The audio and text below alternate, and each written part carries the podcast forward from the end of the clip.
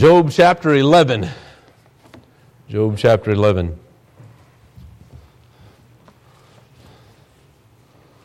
I,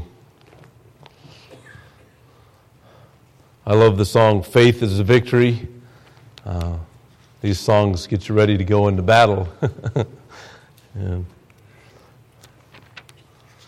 I feel like a, a little kid. I'm going to go and get my sword and attack someone. I knew I'd get a look out of Elizabeth for that one.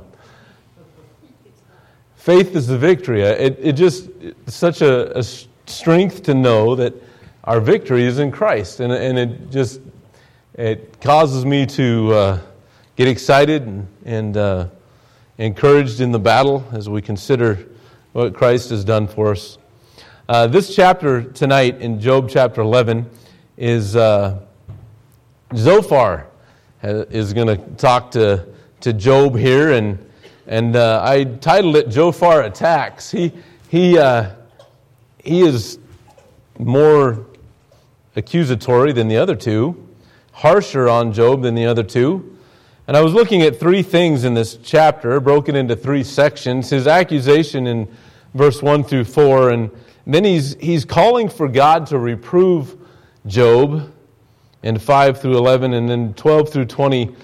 He calls for repentance. And we'll, we'll spend more time on that last section than the first part. But as I was reading the first part of this, Zophar makes some, some bold claims against Job here. And I wanted to relate that to how we respond to people sometimes. When we, when we see someone in trials or, or struggles, and Sometimes we think we know what they need, and uh, we can be very harsh at times. When I say we, I mean me. And uh, so I want to, let's read the chapter, read all 20 verses, and then we'll have a word of prayer and, and look at these things. Then answered Zophar, the name of Naamath Naamathite, and said, Should not the multitude of words be answered? And should a man full of talk be justified? Should thy lies make men hold their peace? When thou mockest, shall no man make thee ashamed? For thou hast said, My doctrine is pure, and I am clean in thine eyes. Oh, that God would speak and open his lips against thee, that he would show thee the secret of wisdom, that they are double to that which is. Know therefore that God exacteth of thee less than thine iniquity deserveth. Canst thou by searching find out God? Canst thou find out the Almighty unto perfection? It is as high as heaven, which canst thou do? Deeper than hell, or, or what canst thou do? Deeper than hell, what canst thou know? The measure thereof is longer than the earth and broader than the sea. If he cut off and shut up or gather together, then who can hinder him? For he knoweth vain men, he seeth wickedness also. Will he not then consider it? For vain man would be wise, though man be born like a wild ass's colt. If thou prepare thine heart, stretch out thine hands toward him. If iniquity be in thine heart, put it far away. Let not the wicked dwell in thy tabernacles. For then shalt thou lift up thy face without spot. Yea, thou shalt be steadfast, and shalt not fear. Because thou shalt forget thy misery, and remember it as waters that pass away. And thine age shall be clearer than the noonday. Thou shalt shine forth uh, thou shalt be as the morning. And thou shalt be secure because there is hope. Yea, thou shalt dig about thee, and thou shalt take thy rest in safety. Also, thou shalt lie down, and none shall make thee afraid. Yea, many shall make suit unto thee, but the eyes of the wicked shall fail. They shall not escape, and their hope shall be as the giving up of the ghost. As I said, he is, he, uh, is more accusatory than any of the other two and uh, very indignant towards Job and very wrong. And I, I want to look at, at his accusations tonight. Father, thank you again for allowing us to come. Thank you, Lord, for uh, victory in Christ. Lord, it's, it's been what I've been meditating on this week, and, and what a blessing, Lord, to see uh, in your word again that our strength is in you, our, our salvation is in you, our daily walk is in you, Father, that it is not dependent uh, upon any of my merit. It is all uh, according to you. Lord, help us as we look in your word tonight. Um, give me wisdom, give me the right words to say. Lord, teach us tonight through your word. In Christ's name we pray, amen. So I titled it Zophar Attacks because he comes out here swinging pretty hard. And I, and I looked at this in verse 1 through 4. Um, many times we're this way, many times I'm this way. I see Zophar as very indignant here. I've listened long enough. This has been brewing inside long enough, and I'm going to have my say. You're going to hear me, Job. And he says, uh, Should not the multitude of words be answered? Should a man full of talk be justified? Do I have to just listen to you and, and, and say you're okay because you talk a lot? then he says, Should thy lies make men hold their peace? He, he comes against Job as a liar here. You can go back and you can read the first nine, or 10 chapters of Job. And while Job is, is suffering, and, and I believe there's some, there's some uh, possible bitterness growing in Job, there's, there's definitely confusion about his circumstances, and he's feeling sorry for himself. The things that Job says, he's not lying. So Zophar is wrong in this. He says, Should thy lies make men hold their peace? When thou mockest, shall no man make thee ashamed? For thou hast said, My doctrine is pure, and I am clean in, mine, in thine eyes. He, he comes against him pretty difficult here, and, and I, I just looked at this and I thought, Zophar is like me in that I see something that I think I know something about, and I'm going to be very forceful in it. Listen, this is where you're wrong. Let me straighten you out. And as I was looking at this and considering, I don't know a lot about Zophar. We're not given a lot about Zophar.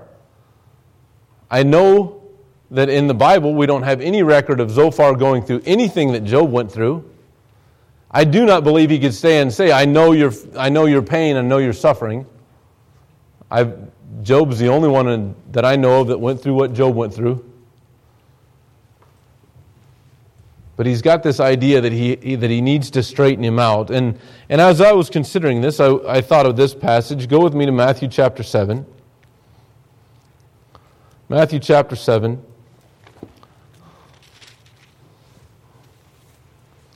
One through six, very familiar passage.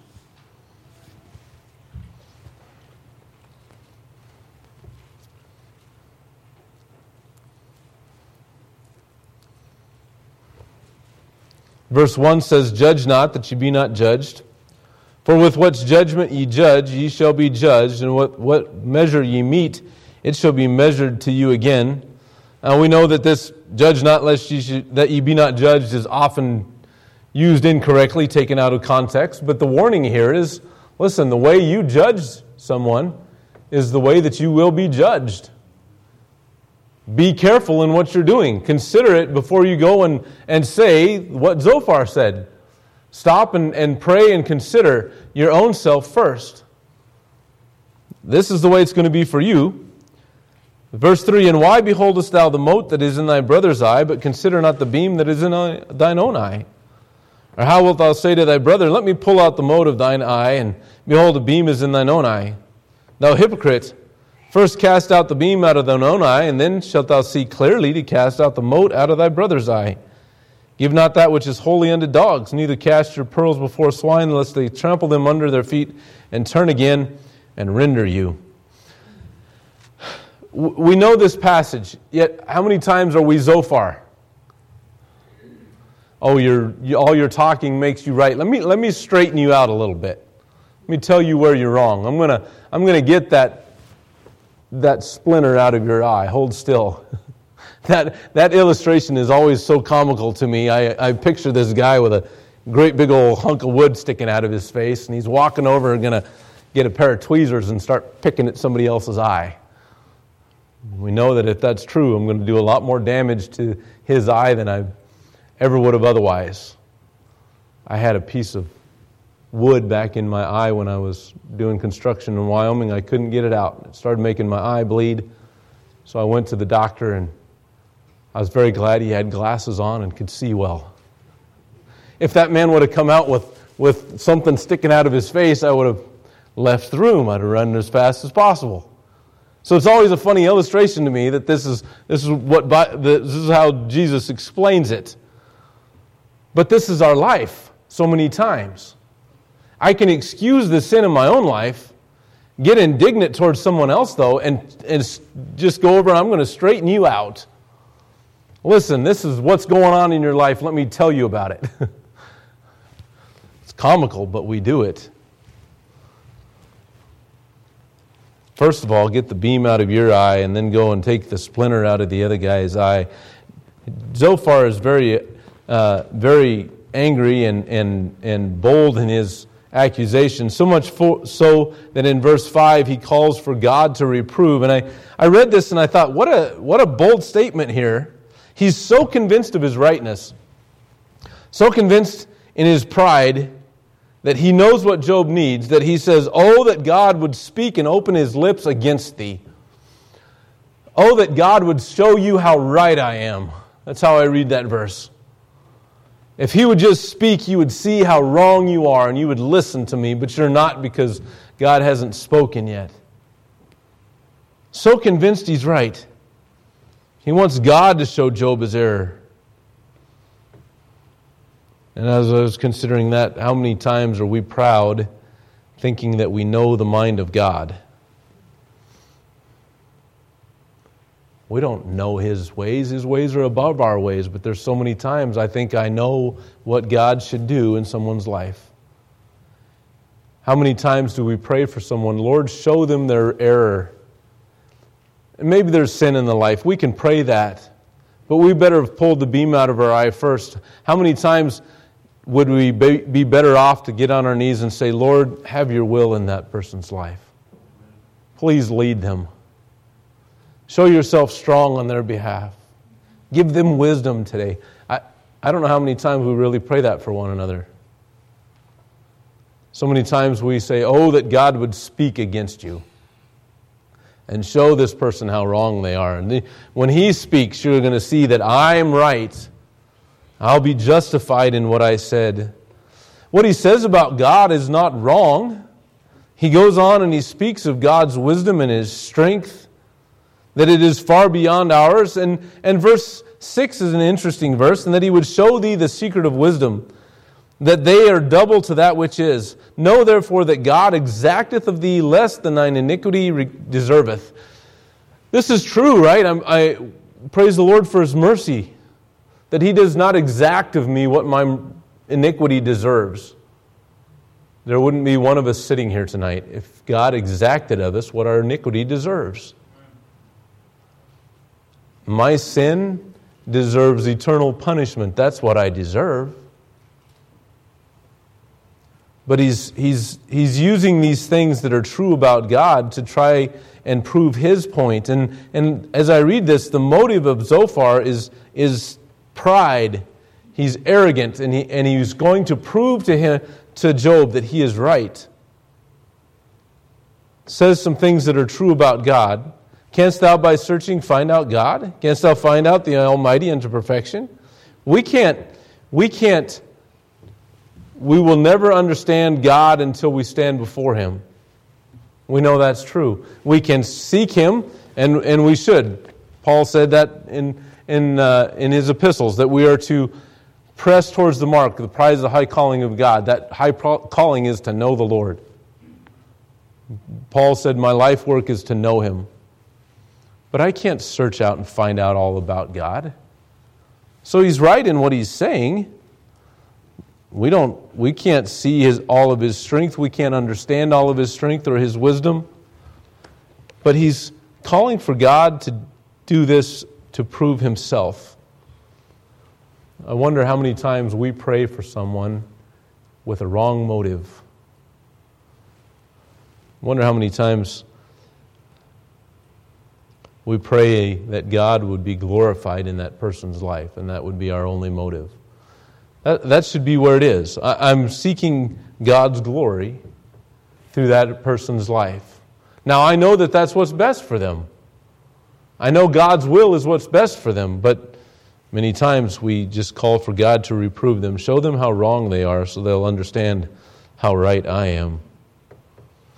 Then he calls for repentance. And I, I read verse 12 to, through 20, and while he's wrong, while he is absolutely wrong in his accusation against Job, what he says about God's response to repentance is right. And I want to read that again, verse 12 through 20. For vain man would be wise, though man be born like a wild ass's colt. If thou prepare thine heart and stretch out thine hand toward him, if iniquity be in thine hand, put it far away. Is, this call for repentance, first of all, is, is to put it far away. If iniquity be in thine hand, put it far away. This is a simple message tonight, but go with me to 2 Corinthians 6. 2 Corinthians 6.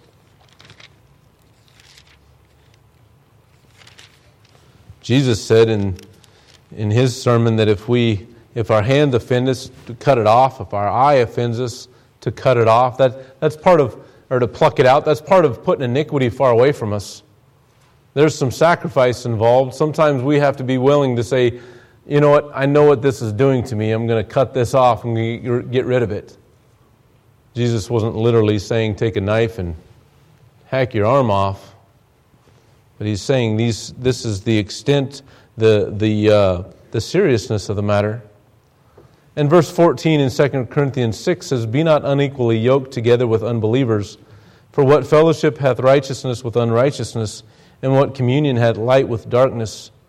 what concord hath Christ with Belial, or what part hath he that believeth with an infidel? And what agreement hath the temple of God with idols? For ye are the temple of the living God. As God hath said, I will dwell in them and walk in them, and I will be their God, and they shall be my people. Wherefore come out from among them and be ye separate, saith the Lord, and touch not the unclean thing, and I will receive you, and will be a father unto you, and ye shall be my sons and daughters, saith the Lord Almighty. You know, we always we use verse 14, and it's right in, in the area of marriage. If you're not married here this morning, you need to look for a saved spouse. You're, you need to marry someone who knows the Lord. That, that union cannot be right if they don't know the Lord. So it's, it's right to apply this to marriage. But what about just with my walk with the Lord? I, I look at this verse. What fellowship with righteous, have the righteousness with unrighteousness? What fellowship does your spirit have with the things of this world? There should be no fellowship. There should be no, there should be no giving into it. Ye are the temple of the living God. As God hath said, I will dwell in them and walk in them. I will be their God, and they shall be my people. We looked this morning in Sunday school in 1 Corinthians chapter 2, verse 6. We're called perfect in that verse. In the Greek, if you look in the Greek, and, and another translation could be complete. Perfect complete. Now, I believe the King James Version of the Bible is perfect. so we can say perfect. I think looking at the word complete gives us a little, a little uh, easier understanding, maybe, a, a better grasp of what it means. That I am perfect in Christ, my spiritual man. Paul said in Romans 7 that this spiritual man and this carnal man are at enmity. My spiritual man does not sin. My spiritual man is perfect. My flesh sins daily. My flesh sins daily. And so, in my walk with Christ, can I put it away?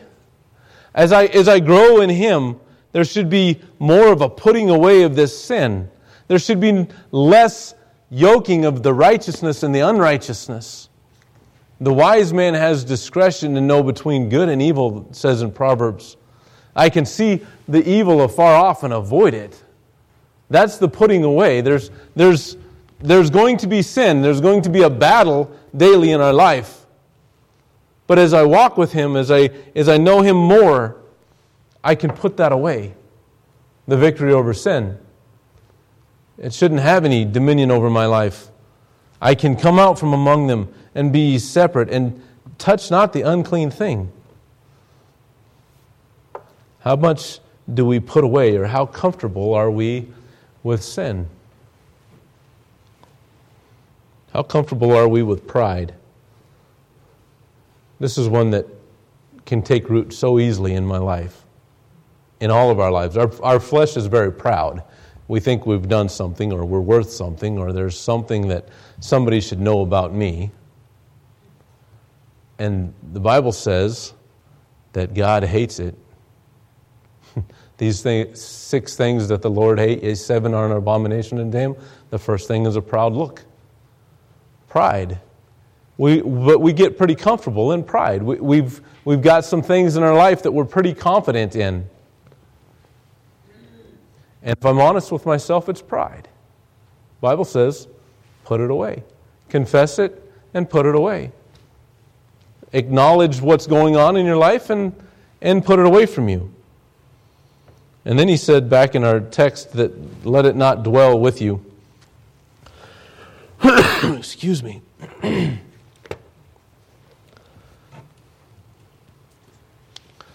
let not wickedness dwell in thy tabernacles. Verse 14. Same thing, right? Put it away, let it not live there, let it not dwell. But it's repeated, and there's importance in that. Excuse me. not sure why I'm getting a dry throat here. Let not wickedness dwell in thy tabernacles. I was just talking about pride getting a, a hold in my life, and I get comfortable with it. It lives there then, it dwells with me. Ephesians chapter 4. Ephesians 4.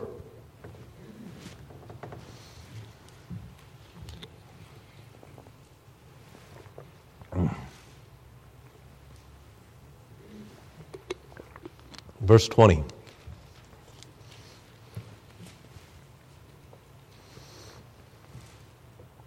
We're going to read all the way down through 32. But ye have not so learned Christ. If so be that ye have heard him and have been taught by him, as the truth is in Jesus, that ye put off concerning the former conversation the old man, which is corrupt according to the deceitful lust, and be renewed in the spirit of your mind, that ye put on the new man, which after God is created in righteousness and true holiness. Wherefore, putting away lying, speak every man truth with his neighbor, for we are members one another. Be angry and sin not. Let not the sin, let not, let not the sun go down upon your wrath. Neither give place to the devil. Let him that stole steal no more, but rather let him labor, working with his hands the thing which is good, that he may have to give to him that needeth. Let no corrupt communication proceed out of your mouth, but that which is good to the use of edifying, that it may minister grace unto the hearers.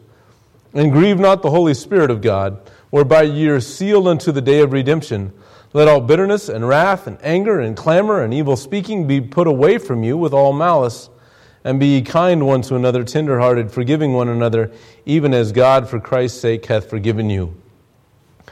This, this verse of bitter, uh, 31 let all bitterness and wrath and anger and clamor and evil speaking be put away from you with all malice. Sometimes in my life, the place I've seen the most bitterness, malice, evil speaking has been in the church.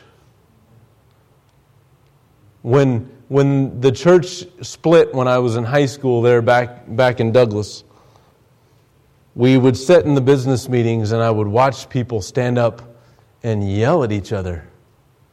And I was just dumbfounded. I was 15 years old. I looked around and thought, what is going on here? Obviously, this is not the Spirit of the Lord.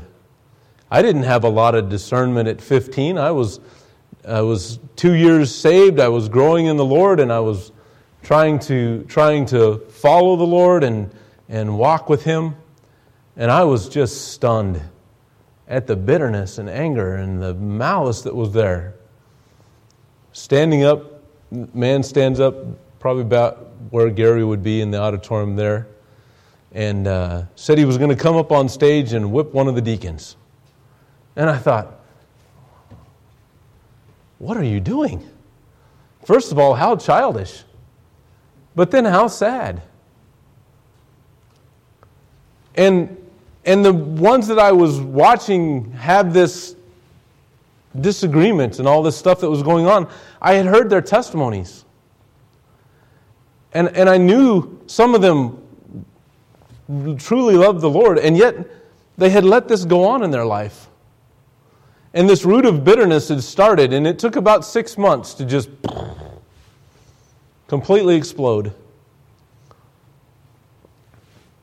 It says, put all of this away from you with all malice. and be kind one to another. There's, there's, a, there's a choice made here. There's a decision that, that we make. I am putting this away. I, am not letting this get root in my life. This bitterness, this anger, this. Uh, the Bible says that it's. Um, boy, I can't think how it's worded, but it is guaranteed that offenses will come. You will all be offended by other Christians at points in your life. But how you an- answer it is according to this right here. Am I going to put away the bitterness and the anger and the, and the wrath, the malice, and be kind one to another? Maybe on the outside, but on the inside, I remember. You did this to me. I'm watching you. And the next time you say one little thing, I'm going to remind you what you've done to me. Isn't that the way we are?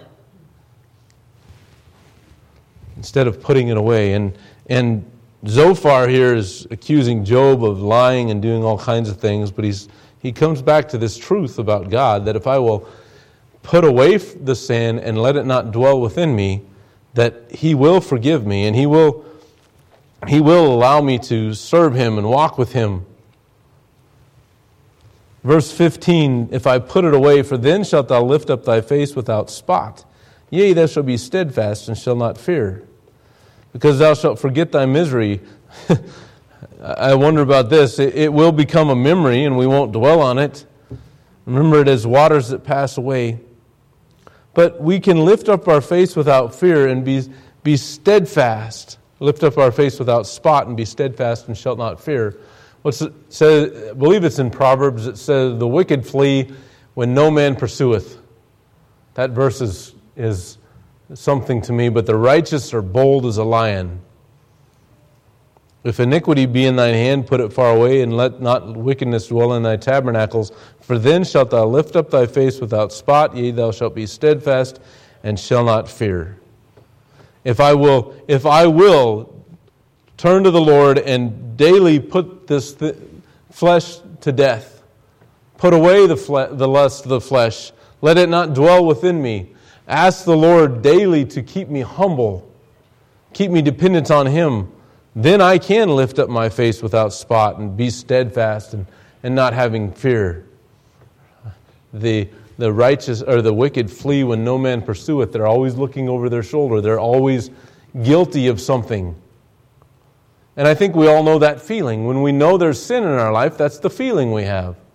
Somebody's going to find out. Somebody's going to hear. Somebody's going to see. What do you know? We're always on guard. They flee when no man pursueth. Have boldness if we are following him, if we've put that away. Verse 20, I'm going to close with it. But the eyes of the wicked shall fail, they shall not escape, and their hope shall be as the giving up of the ghost. The main theme of Job is the sovereignty of God. As we go through this, we see he is, he is sovereign, he is in control, and he's working in Job's life for a purpose. Job can't see it where he's at right here, but he will by the end. Job's learning the sovereignty of God, but there's, there's another thing that is brought up several times so far in, in Job, and it is this hopelessness of the wicked the, the punishment for sin, it's constant, it is, it is guaranteed. The Bible says that if we are His children, He will discipline us. We're chastened for it. So we're not going to get away from our sin as a Christian. But the, if you're here and you don't know Christ as your Savior, there's guaranteed punishment for your sin. And I, I, I see it as we look through every one of them um, have said that. Every one of the three miserable counselors have talked about the results of sin, and God put it in here for us. Your sin, be sure your sin will find out, find you out. Well, I can't think tonight. Sure, your friend, sins will find you out. We know that the Lord sees, and we know that He is going to cause us to answer for those things. You know, Zophar is Zophar is pretty harsh and and uh, and I believe very arrogant, and and I, I hope we're not that way. I hope we are seeing people uh, through the mind of Christ, the eye of Christ, and, and praying that God would, would lift them up, that they would be edified and used of Him. Not to show our rightness, but to show God's glory. And then, you know, if there's sin in my life, I'm called to put it away and let it not dwell. I know, I know that God will punish it. But I also know that He is quick to bring us back. He's quick to renew the fellowship with Him. Let's pray. Father, thank you tonight for our time together. Thank you, Lord, for your word. Lord, as we, as we go through the book of Job, help us to, um, to see the example of these men, Lord, to learn from them. And as we read about you, Father, help us to learn to rely on you, to trust you more each and every day, to know that you are in control, that you have, have a purpose and a perfect plan in everything that you do. Father, if we have sin in our life tonight, show us that. If there's pride in our hearts today, convict us of that sin. Lord, that we will, that we will acknowledge our need uh, for you. Guide us this week, Lord. Work in the ministries of this church. Help us, Father, to be salt and light as we go out, to take every opportunity to witness. Lord, to have a burden for the lost this week. In Christ's name we pray, amen. Thank you for being here tonight. You are dismissed.